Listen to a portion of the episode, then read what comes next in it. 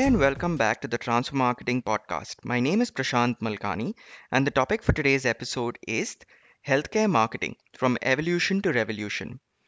The healthcare industry has been one that has transformed a lot over the years, but very little transformation has happened on the marketing side of things, at least until a few years ago.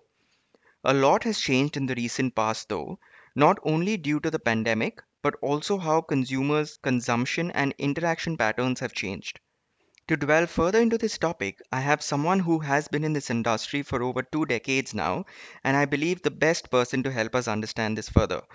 Rana Baba started his career with Wockhardt and soon moved to the agency side to help the healthcare companies market and grow with McCann Erickson, and now is President Health and Wellness at Ogilvy.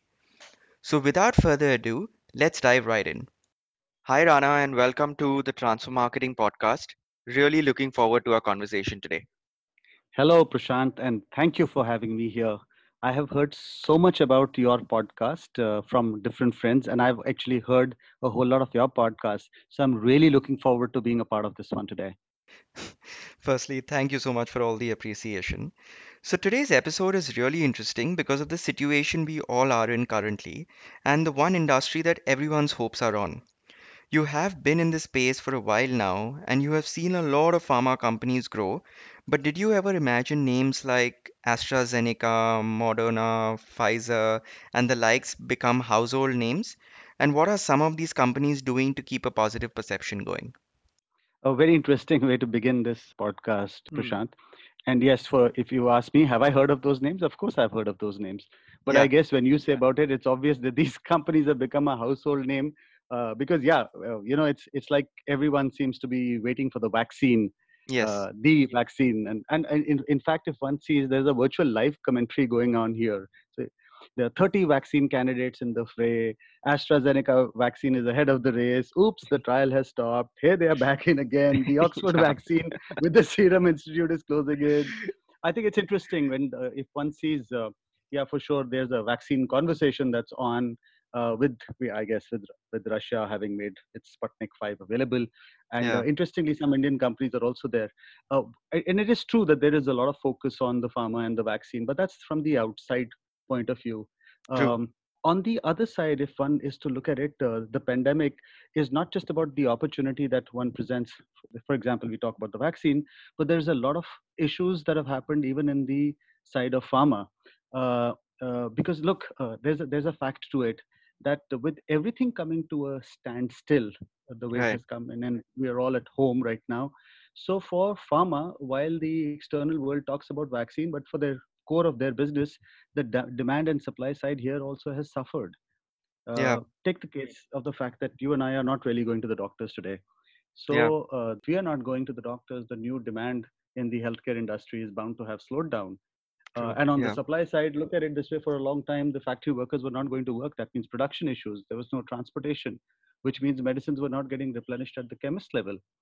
So while at one end, going back to the point of saying that while at one end, the vaccine story has put pharma in the spotlight, but at the back end, pharma too has struggled with a whole lot of things. Right. So just continuing from that, with all the organic SOV these companies have developed, do you see them doing more marketing, or are they just sitting back for now and enjoying all the conversation and the hype around them?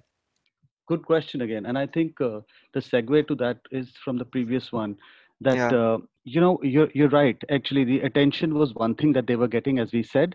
But along with attention, there is a whole thing that a lot of industries, including pharma industries, is saddled with is if it ain't broke, don't fix it. And for all the challenges that one experienced, and let's for a moment talk about the medical rep, for example.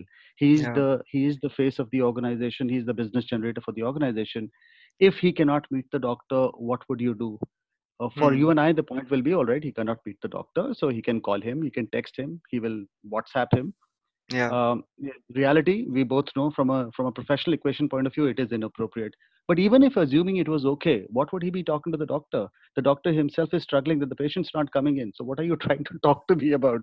It is a sudden vacuum that was experienced. And interestingly, so let's say, so what did pharma do? Rather than, yes, you grappled with the situation, but immediately came with a plan of saying, maybe this is an opportunity to look within and start training. So there was a huge amount of investment in training the entire system, the medical reps in particular.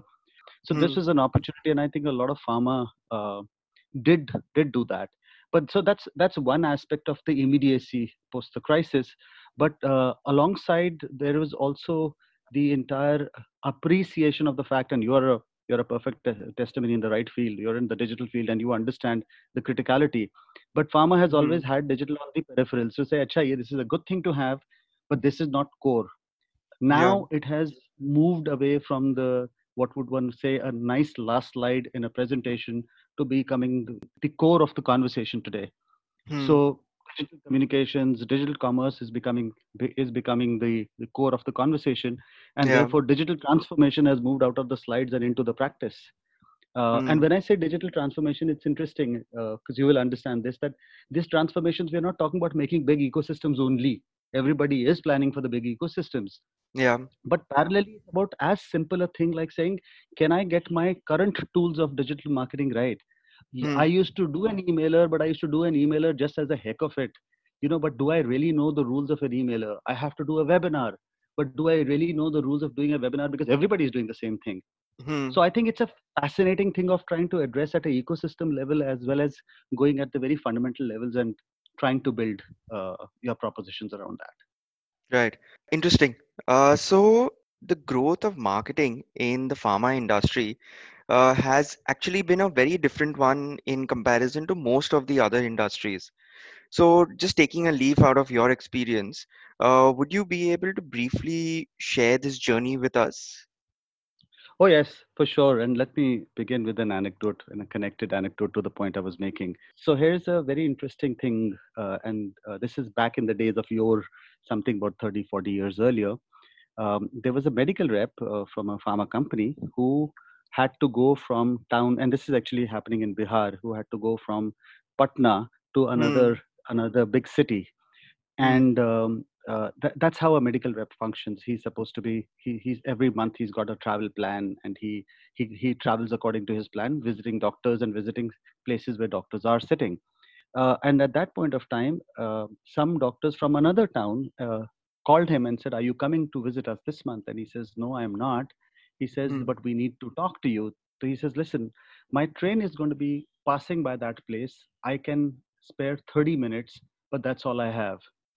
So the story goes that the doctors actually arranged for a tea party at the railway station, all collected there, waited for his train, got him for the 30 minutes. He talked to them and he left. And that was the time when the medical rep was the man of science. He was the way, he was the route for the doctors to actually get their entire knowledge. But things changed. Number of pharma companies increased.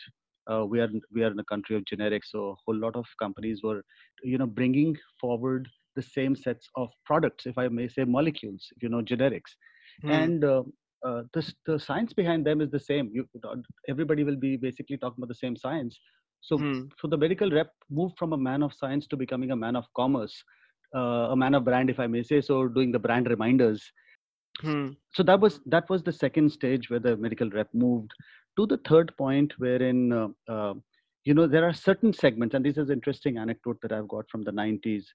There are some segments in pharma where, while this is like a vaccine, for example, where the medical rep is good to have, he will have this conversation with the doctor, but the whole proposition around the vaccine is such. So if a doctor prescribes a vaccine, right, it is always looked upon, is it important or is it not? Is it recommended or is it not? Why is this doctor prescribing this vaccine to me? Is he trying to make more money from me on this? So you had a very funny situation. You had companies coming out, new vaccines coming out, but they were not in the government prescribed list. So if a doctor would write that, people would say, "Hey, why the hell is he doing?"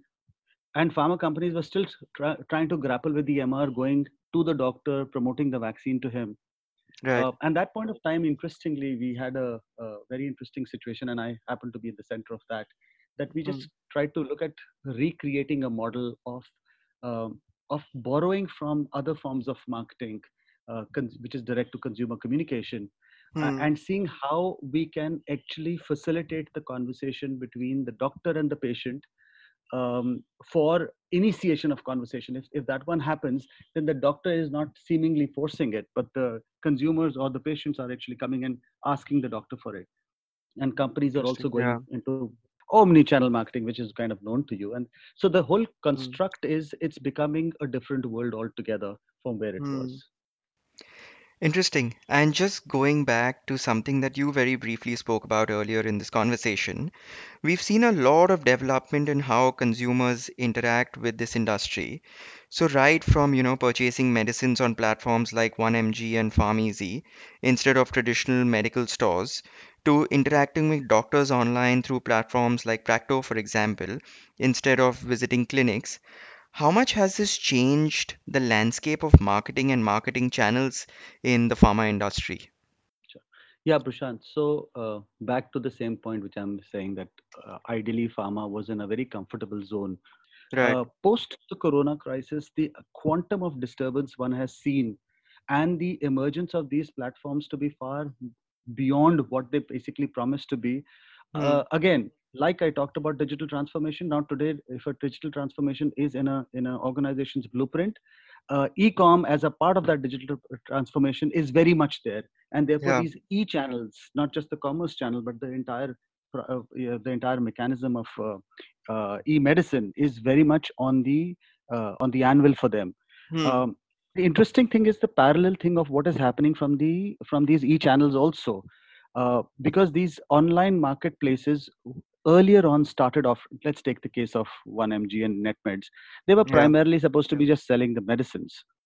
Yeah. But over time, there was a convergence of services and they've broadened their aspects to even do diagnostics and doctor consults. Yeah. Similarly, the Practos and the Lybrates of the world began with just the idea of doing doctor appointment booking. But they have expanded the purview to medical information and diagnostics. However, I think the biggest change in this one is as it is happening right now, and you're kind of exposed to a word called telemedicine.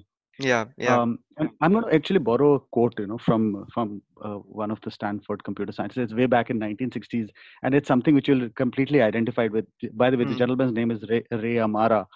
And at some point of time, it seems he's told his colleague that, listen, we overestimate the impact of technology in the short run and underestimate its effect on the long run. Yeah. And you would see so much of it has happened in our times also, right? AR, VR, IR, array, then array, disappoint ho gaye. Pata nahi, what has happened, right? Similarly, if you go back, the word telemedicine is something that you're getting to hear more of it right now. It's actually a very old word. And somewhere 20 years earlier in India also it was tried. And when it was tried, everybody thought that, listen, it's the panacea of all ills. All our doctors are available in the big cities. Nobody wants to go to the peripherals of the towns and the villages, and we got a massive rural area. How do we make medicine reach there? Now the mHealth and telehealth is going to make a break for it. But what happened after the first project done by ISRO in 2001, everything came to a kind of standstill. And like everything, this became a last mention on the last slide with everybody nodding their head and saying, ha, kabhi dekh lenge. I think that from that time to right now, when the reality has kicked in, and again, the watershed moment brought by Corona, everything is right now tuning itself. Remember, this is a behavior change. It's not a technology issue. It's a behavior change we are referring to. Because Corona happened, because patients couldn't meet the doctors, because doctors couldn't meet the patients, the doctors told their patients, come online, let me talk to you. The patients started accessing the doctors online. And suddenly you've got a near big chunk of doctors who have experienced at least digital conversations with their patients or digital connect with their patients, which has actually driven this entire thing on telemedicine very strongly. And coming back to these platforms of Practos, CureFys and all, they're actually driving this entire change. And interestingly, it's not just these e-platforms, it's even pharma and other healthcare companies. For example, Colgate now has set up a platform for teledentistry. And by the way, in all of this, pharma can't just be a bystander and say, acha, theek hai, my reps will still subsequently go back to the doctors and talk to them. You will have to write such platforms. And I'm not saying necessarily make platforms, but write such platforms.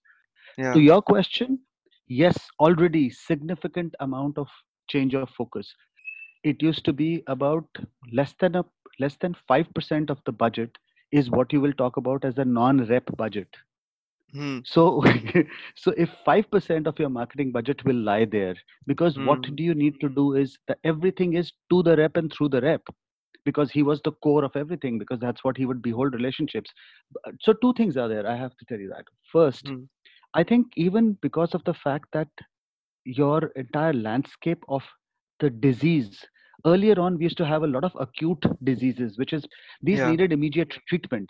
But over time, as our pattern of disease has changed from these acute to chronic, diabetes, cardiovascular cancer, the mental health problems, these are issues which need people education. So A, because of the change of pattern, pharma realized that you need to necessarily talk to the consumers any which ways. But B, in terms of reaching out to the doctors, which was hitherto only restricted to the reps, you are now looking broad and broadening there. So yes, in any case, budgets were shifting from just the doctor to the consumer, and then within the doctor also from the rep to digital. Interesting. So just before we end this episode, I had one last question. When we have brands that are recognized more than a drug itself, how can competitors even survive in such a space? So just to simplify this a little with an example, when someone has a headache and they need a paracetamol, they don't visit a store asking for a paracetamol. They in fact normally ask for a Crocin. So in this case, how do other manufacturing companies manage to sell their brand of paracetamol? And honestly, this is not only restricted to Crocin. We also have multiple other things that are known as the brand itself, namely Dettol, Pudinara, CombiFlam, etc. Very interesting question. And I think it'll be all about a perspective. You see, the point is, where does a person want to make a brand? The biggest brand in India is a pharma brand called Mixtard. It's an insulin brand. Even the second largest brand is a brand called Lantus, which is another insulin brand. What was the point I'm trying to make? I'll explain to you. The point I'm making is, it is not, pharma brands or healthcare brands are not necessarily built in the consumer space. In fact, it comes in the patient space. So with the doctors, these are the biggest brands. So most of the pharma would spend most of their energies of building brands with the doctors, which are in the area of treatment. That's not to say that there are no brands in the other space, which is the consumer space. So let me talk to you about the other space now that you built up Crocin. Crocin is a classic example of what we say is OTC marketing, over-the-counter marketing, direct-to-consumer marketing. What does tend to happen is, when these brands, which are not in the chronic management space, but in the acute space, typically, the cough, cold, fever, allergies, these are more acute conditions, which, while it is true you need a doctor management, but there is a whole lot of learning that people have got. They now have become a lot of these brands which were prescribed by doctors, as you mentioned, have become kind of household remedies any which ways. Now, when it became so, it made sense for the pharma company to say that, listen, while I'm going to the doctors with my brands, I should see if there is a next fillip that I can do in terms of changing the marketing access. So Crocin, by the way, because you mentioned the brand, had a very interesting thing. So the story goes that they thought that, listen, we have come to a place where we become a household brand, and the doctor is not really going out of his way to prescribe us, because he doesn't have what is referred to as prescription exclusivity. When he prescribes, his patient should respect him for his prescriptions. But if he prescribes a Crocin, he says, "Yeh toh mujhe pata hi tha." Correct? Yeah. Here, Crocin said, "Listen, let's do consumer as we do globally." They completely vacated their conversation with the doctor, and they went direct to consumer. This was a mistake that they realized, that the idea of OTC is not to vacate one and occupy the other, but is to do both parallelly. And while Crocin got itself right, because immediately and subsequently when the things started going south for them, they went back to also communicating to doctors. That became the model of a whole lot of brands in the OTC space. And this is exactly what you talk from an RX to an OTC switch, because RX is prescription to OTC switch is what you've done. In the switch, you don't vacate one, but you just occupy the other space also. Right. There is another modeling in the same in this OTC marketing, which is brands like, for example, there's a brand called Phytorelief. Now, this brand, as at this point of time, is being parallelly being communicated to doctors as well as to consumers. So it's not a switch; it is a brand that is born into the OTC mechanism. Right. Now back to your question.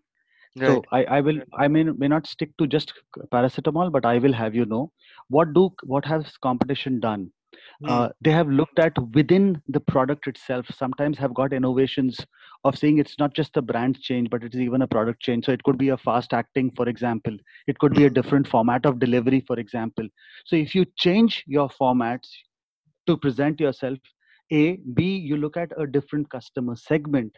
You can still be successful. Third, you can take up alternate positions. Crocin, interesting, took up the aspect of headache. You may have another one come in, and even if it is paracetamol, it can take up backache. Right. Or a third one, which can talk about, which even Crocin did, by the way, which is cold and flu, for example. Yeah, yeah. So positioning opportunities cuts along the customer line, which is doctors versus patients or other cohorts. And finally, in terms of marketing too, if you've seen, a whole lot of brands have not done the advertising, but they have done just an availability because of e-com available, and there was a great amount of push, and the huge amount of consumption of even products at that level are happening. So you therefore, I don't think it's a one space that is occupied by one brand that will be only the leader brand. For sure, the forms of market share will apply there. Yeah. But alternate propositions are available, and there have been enough number of challenger brands which have actually come to the forefront and taken over. Just before I conclude, I will have you know that the brand of Calpol from GSK is actually bigger than the brand of Crocin, which is actually crossed over. So both of them are paracetamol. Interesting. Did not know that. Right. Great. So thank you so much, Rana, for coming on board and sharing. It was extremely insightful, a lot of information which I did not know of. And I'm sure that the listeners will definitely go back having learned a whole lot more from this conversation. Well, thank you for having me here, Prashant. And I hope it was interesting. I think for a lot of stuff is what I've accumulated over the last 25 years. So it was kind of rambling on a whole lot of things. I hope it's been meaningful to you, and I hope your listeners actually enjoy this. And if they can take away even one thing from it, I'll be very happy. Great. So for the rest of us, hope this episode was useful for you. And if you would like to know more about this topic, you can reach out to Rana on LinkedIn. And in case if you have any doubts, feedback, or just want to spark a conversation, you can catch me on LinkedIn, Instagram, or Twitter. This is me signing out for this episode and looking forward to seeing you on the next one. Subscribe to the podcast for regular updates. And one last thing, don't forget to stay curious.